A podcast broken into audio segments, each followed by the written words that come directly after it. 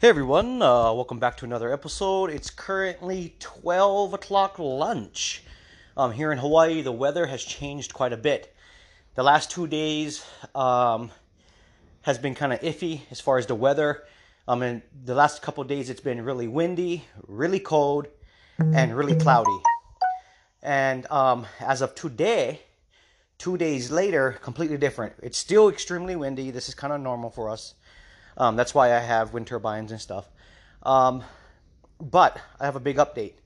So, yesterday, um, after I made that podcast, I went back out and I was able to collect more cow patties, fresh cow patties, and put them in. So, I'm actually down to only having to put four more five gallon buckets. And I actually filled up half of one already when I drove out of the driveway this morning. Um, so, I'm getting close to being finished with the cow manure. But with that said, as I've been mixing the cow manure into a slurry with water, it's been filling up the bio digester. And it's actually almost to the point where it's almost completely full. So by the time I finish putting the last four or five gallon buckets in the biogas digester, I may only have to top it off with maybe mm, maybe 20 gallons of water, maybe, if that. I might actually put those buckets in and it might actually start coming out the other end already. Sorry, guys, I just heard a noise and I'm looking outside to make sure everything's okay. Yeah. Okay, so the update here is it's super sunny and super hot. So my batteries obviously got charged pretty early in the morning. Um, and the solar hot water heating panel that I have set up for the radiant floor heating system for the biogas digester is actually working extremely well today because it's it's all it's sunny, really sunny and hot outside, just really windy, and it's actually heating up the bio digester pretty decent. Because um, I was kind of getting you know mixed results the last two days, and that's because of the bad weather.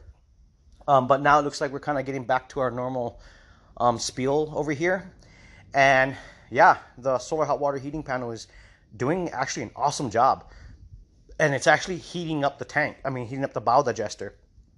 So last night was, or last night to this morning, was the ending of the kind of the bad weather as far as really cloudy. And this morning I checked the temperature of the biogas digester and it dropped down to 64 degrees. 64. But as of right now, it, like I said, it's now 12 o'clock lunch. The biogas digester is almost at 80 degrees already. That's a big difference from 64 to 80. That's really, really big. So I actually have the solar hot water heating um, circulation pump for the radiant floor heating system underneath the bio digester actually running um, because there's so much sun that it's heating that water in that pipe really good. And so I have an input and an output on the grid that I made underneath the biogas digester, and I can feel the pipes. You know, the pipe that's feeding the hot water in is a lot hotter and a lot warmer, and the pipe that's you know the outlet pipe that's coming back to the panel is cooler. It's not cold, but it's cooler. So that means the transfer of heat is happening. So that's really good. Um, now, another update. I was finally able to um, come up with an idea for adding a heater element because I was getting discouraged, you know, for the last two days because we've had really bad weather and the, you know, I'm trying to start the system up. And it's pretty crucial when you first start the system up, you want to keep the temperature warmer as much as possible just to keep every, kind of activate everything. And so I was getting discouraged. I'm like, oh no, you know. Uh, but today is a completely different day, guys. But even with that said, I was able to essentially take a um, heater element. It's actually 5,500 watts, but we're not utilizing anywhere near that much wattage. And I'll explain how this is all set up. So on the outlet port, um, I had to modify the plastic in there just a little bit so that way I could slide the heater element in. Now, here's the thing it's a regular heater element, so I had to get kind of creative. So, what I did was I got a um, coupling that I could screw the heater element in to a regular PVC pipe coupling. Um, but there's notches for like if you want to put your wrench on it to tighten it up. I grinded them down to make it smooth, so like it's a, now the whole thing is like a sleeve. Um, that way I could put the rubber adjustable boot over it and tighten it down to make it waterproof. I went and purchased um, some heavy duty um, hot water heater cabling um, today, and actually I could have got away with a cheaper cheaper one, and I should have, because 50 feet was 150 dollars. Believe it or not, 150 bucks for 50 feet of it. But at least I'm, you know, the wiring is oversized, so, so I'm more than safe, so no fires or nothing like that. So I fed it down the, I connected a pipe that's about three foot long. Um, and I slid the wire down into the PVC pipe, sticking out the other end. And I went ahead and wired it to the actual heater element. And then I slid that piece of pipe into the, the same boot because there's two clamps on each side. I slid the pipe into the boot, made it nice and tight. And then I went ahead and slid it into the exit port of the biogas digester. So now the heater element is sitting inside the biogas digester bag, inside of it. Uh, and then I have that wired to a, um, a, a relay. And the relay is a, it does anywhere from 120 volts to 240 volts um, on the load side. But the most important part is the coil is a 120 volt coil. So what I did was I have a smart plug. I just actually just got done wiring it all up and testing. It's actually up and running right now. So what I did was I ran, I have a smart plug and the smart plug I can turn on and off from my phone or I can actually link it to other things or I can have it read temperatures from other things and turn on and off uh, accordingly to whatever I need it to do. So that smart plug is pretty crucial. Then from the smart plug, I wired in a regular plug that can plug into that smart plug. Now those wires that's coming off that plug now go to the coil on the relay, okay? And the relay accepts 120. So I connected the 120. That way now when I go ahead and engage that smart plug from my phone or whatever, it'll go ahead and turn on the relay because the relay is normally closed, okay? So when I engage it, it's opening the relay. I'm sorry, it's normally clo- um, open. Sorry, sorry guys. Normally open. And when you engage it, it closes the relay so that way um, the contact is touching each other inside. And then it energizes the, the, the 120 volts or 240 volts, whatever you have connected on the other side of that relay. So the 120 volt from the smart plug is what's triggering that relay to turn on and off. And then basically the load goes in one side and comes out the other side. Okay.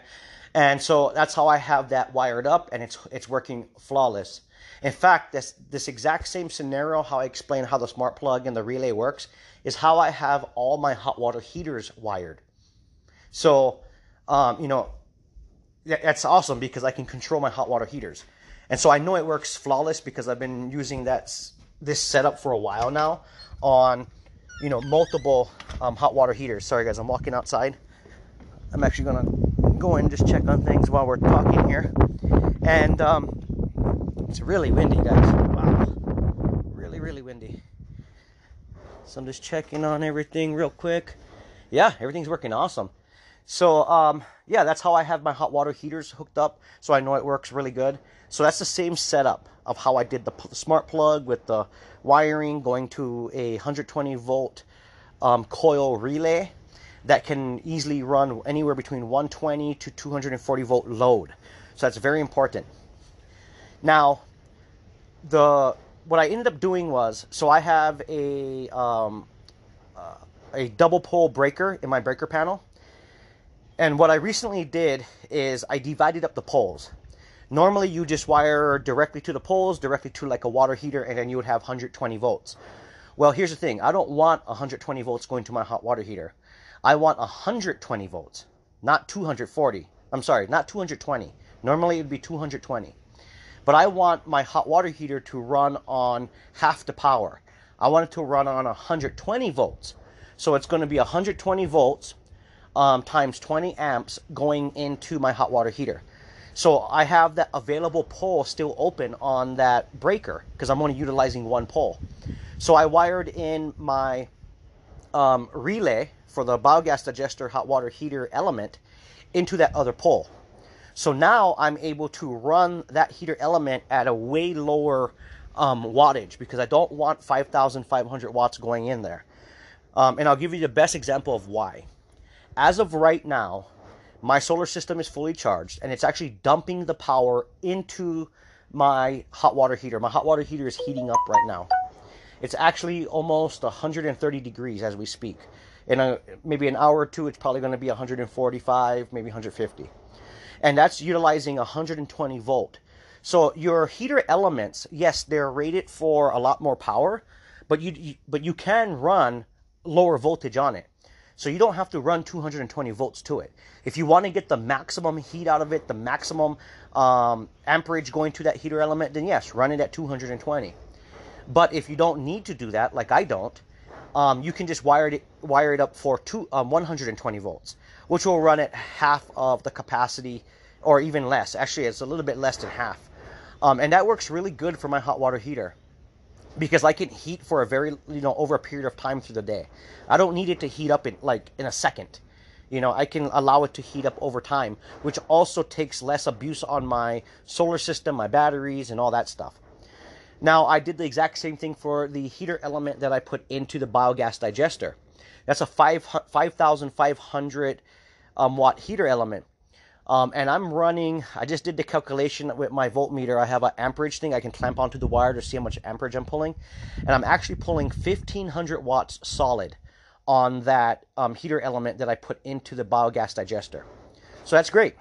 1500 watts there, and I have another 1500 watts going into my hot water heating tank, and it's working flawless.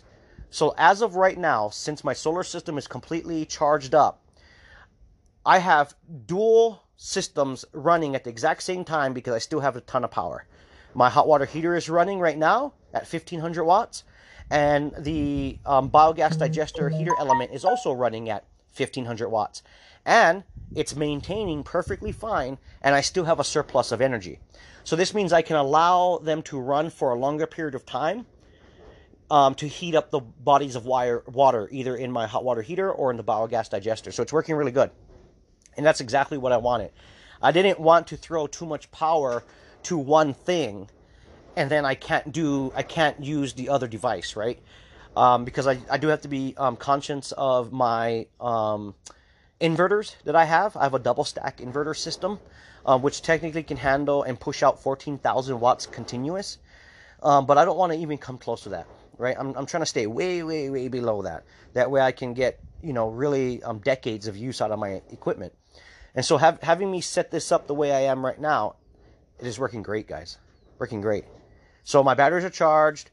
I'm because normally as of right now, the only thing that would be happening would be my hot, so my hot water heating tank would be heating up because that's the only place I could dump the extra power to, you know. But and then I would still have a lot of surplus of energy because once my hot water heating tank is hot, it turns off and then we have all this power that's just sitting doing nothing. the charge controllers taper down to almost nothing, and so basically, you know, for many many hours of the day, um, there's no power coming in because I don't need any more power, right? Well, now I'm able to utilize some more of that extra power that I produce to now heat a, another heating element that's inside of the biogas digester. So that's awesome. So that's working great, guys. Working great. Um, yeah, I'm just watching it, maintaining it. Um, just kind of just keeping an eye on things because it's a brand new setup. I just got done doing it, guys, but it's working great.